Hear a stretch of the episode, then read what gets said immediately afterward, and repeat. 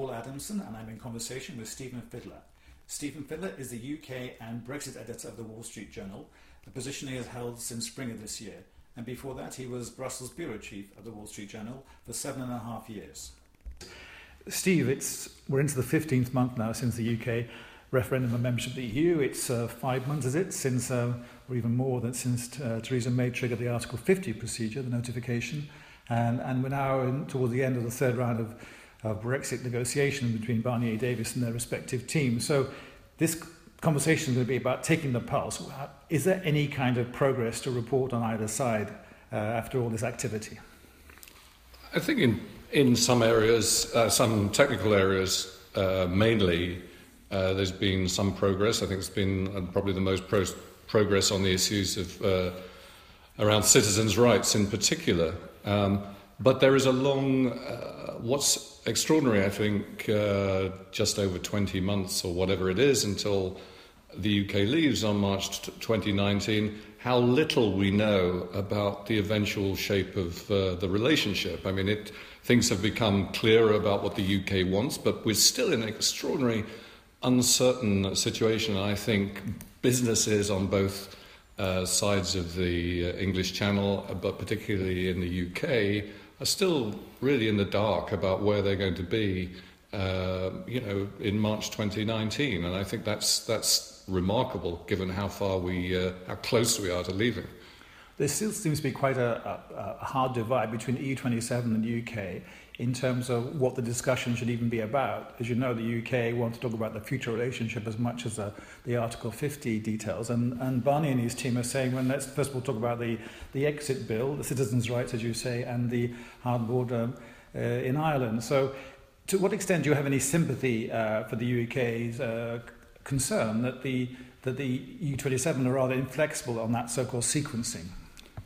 Well, I think that there is a there is a real question about how you can conclude these four issues, or most of them, without actually having some idea of where you're going in, in, in the future. So there are questions around the uh, financial settlement, the so-called um, divorce bill. Uh, will you know in part be answered by the relationship whether there's going to be a transition deal afterwards what kind of uh, relationship the UK is going to have afterwards to the single market um, likewise, uh, questions about citizens' rights are going to be uh, related in part to the question of the European Court of Justice, issues around separation issues like even the be how you treat goods that are in company supply chains at the moment of Brexit will depend on whether in March, at the end of March 2019, the UK goes into a transitional deal or what kind of arrangement it goes into.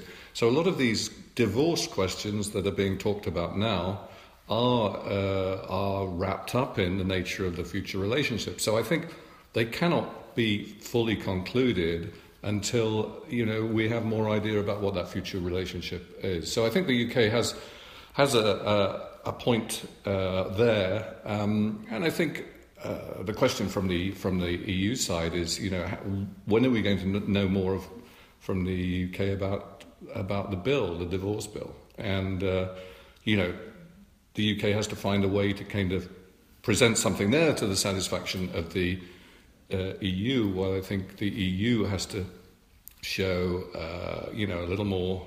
Uh, flexibility, perhaps, than it has to sort of get over the question of resolving these divorce issues um, you know, without uh, talking about the future. I think that's probably. When you talk about becoming being clearer on the divorce bill, are you actually talking about an actual amount of money that should be specified, or just being clear about the kind of the methodology, the criteria for working out what that, that amount could be? Um, I think uh, the latter. So the methodology, okay. the sort of not. I don't think there's ever going to be a number.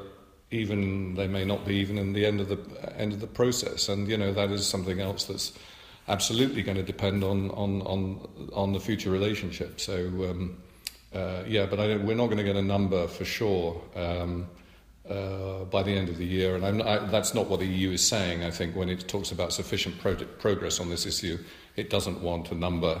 Uh, that it can agree or disagree with. It wants the methodology, basically. Okay. Well, as you know better than I do, the UK government has been roundly criticised, uh, until recently at least, for not almost not taking the negotiations seriously and not doing enough of its homework. Uh, but then, as you know, in the past two, three weeks in August, Uh, there's been a flurry of activity from the UK government side, and a slew of position papers have been issued just in advance of the, this week's um, third round of negotiations. Have the publication of these position papers uh, to, to, to remove the idea that the UK is on the back foot, is now getting more on the front foot?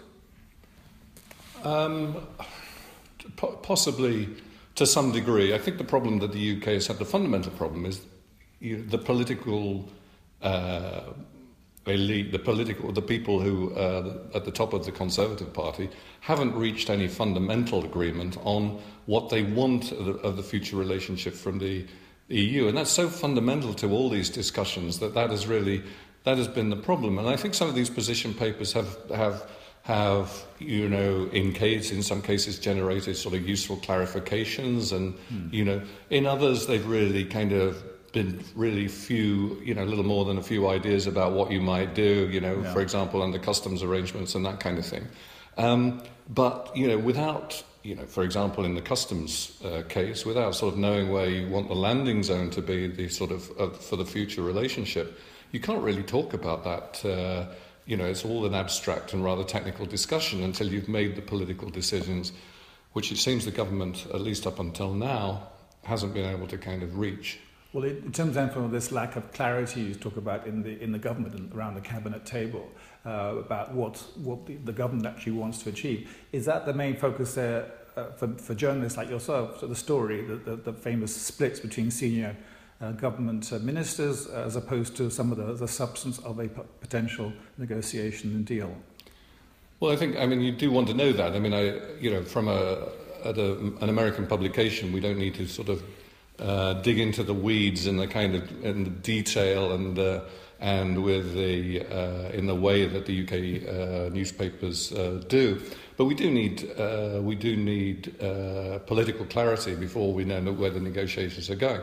I mean, I wouldn't put all the sort of onus on the sort of um, British sort of lack of preparedness because I think the EU has been able to sort of position itself as as being prepared and, and, and this kind of thing. And, I think and unified as well. Yes, unified up to a point, but they haven't had to make any decisions, um, you know, any choices between one thing or another. So they've piled a lot of kind of things on their wish list for the negotiations. You know, at some point, assuming they want a successful outcome to this, they're going to have to make uh, uh, choices between uh, compromises between the, all the things on, on their wish, wish lists. And that, you know, that is uh, something that they they're kind of, you know, they haven't had to confront yet. On the whether it's on the UK government side or the E27 side, is there a, a discernible media strategy that you can see in terms of how that both sides brief people like yourselves about what the stakes are, what the the state of progress is. Is, is there a strategy, you think, behind how they interact with people like yourself? I think, I mean, I think the uh, EU has had a pretty clear media strategy from the beginning, and I think it's it's uh, done quite well. You know, in terms of in its own terms, you know, the EU has sort of widely depicted itself as better prepared and unified and all this stuff. Um, whereas the UK has uh, looked a little more bedraggled, I think. And again, I think that comes down to the fact that the, the political masters have not really given, um, been able to give any, any, any strong guidance. Um, I think in the last few weeks, certainly as the negotiations have started, these papers have come out, I think there's been more willingness and openness to talk about the real issues of negotiations. Um, and uh, so, you know, I think the UK government, you know, has upped its game, is being a little more open, not only with the British press, but with a broader uh, selection of the European press. So it's not really just the um, the Commission and the EU whose message is, is getting out there. So I think, I think um, you know, and it remains to be seen the extent that the EU is, unity is tested, then what will their sort of you know media strategy look like after that? Because fundamentally it hasn't been. So they've been able to. Uh, it's been an easy game to play.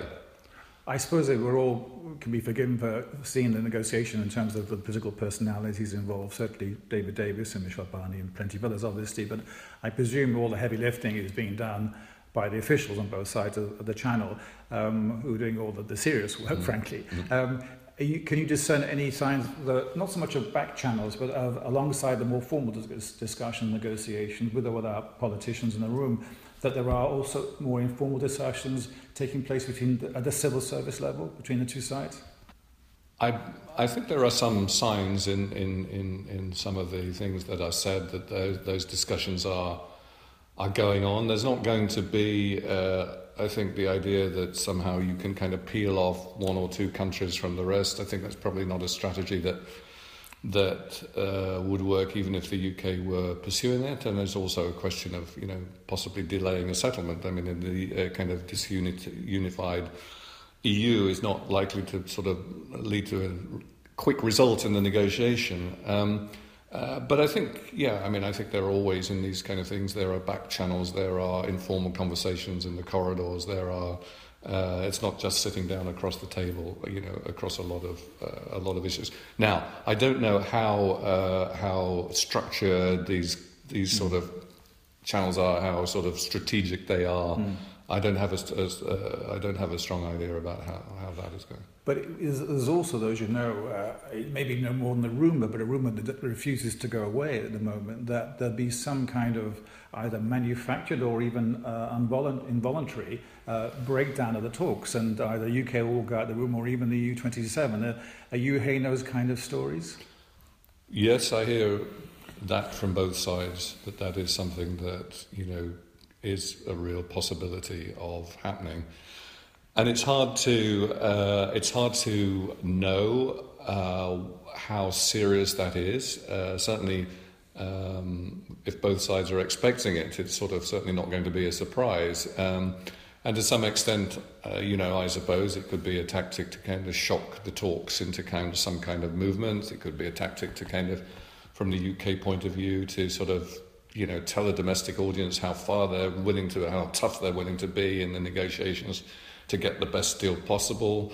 Um, but yes, one one hears that, and that you know that's of course a danger, uh, danger in that because you know taking positions and then rowing back on them later is always or can be uh, can be a very difficult thing to do. So uh, uh, yeah, I mean, and and you know we're talking you know two months from now, you know, is that you know sometime perhaps around the October summer or before the October European Council meeting. And is that some kind of brinkmanship, uh, trying to you know see who blinks first, or is it more a question of we need to do something dramatic uh, to sort of, in a very perverse way, clear the air and almost start again afresh uh, on, a, on a new basis the, the negotiation of Article 50?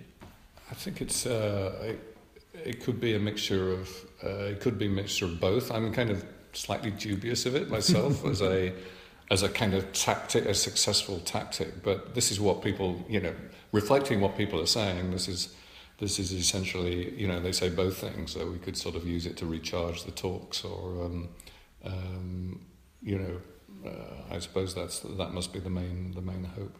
And once one, maybe one final question, Steve. Mm. Um, a lot of people are saying, of course, nothing really happens now of any of any uh, importance in this in this discussion, these discussions, until the German elections are out of the way uh, next month.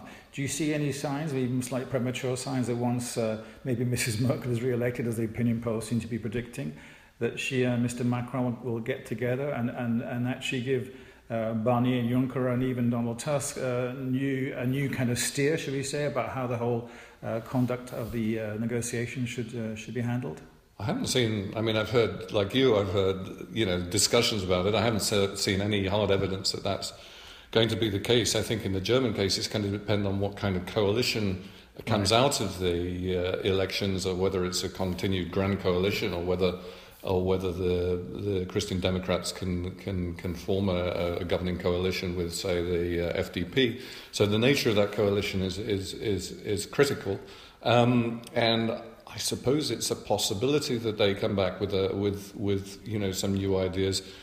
I don't know whether it's the, the, the priority. I certainly wouldn't, if I was sitting in Whitehall, be kind of pinning all my hopes on that as, a, as, a, uh, as an outcome. There is another thing that you hear in Brussels that sort of uh, you know is delaying things, and that's the party conference season in the right. in the UK, and in particular the the uh, Conservative Party conference in in uh, you know early October, where and playing to the gallery, playing to the party yeah, faithful. Yeah. So the, the question there is is, uh, you know, can she make uh, can she make significant Mrs. kind of political? This is Mrs. May. May yes. can she make significant political uh, concessions ahead of that, um, or political, you know, statements ahead of that?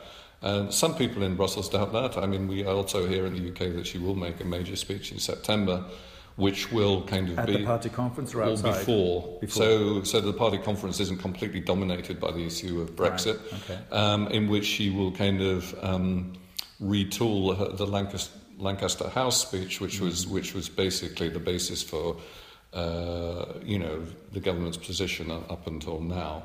Okay, well we have to leave it there. Stephen Fidler, thank you very much for your time. Pleasure.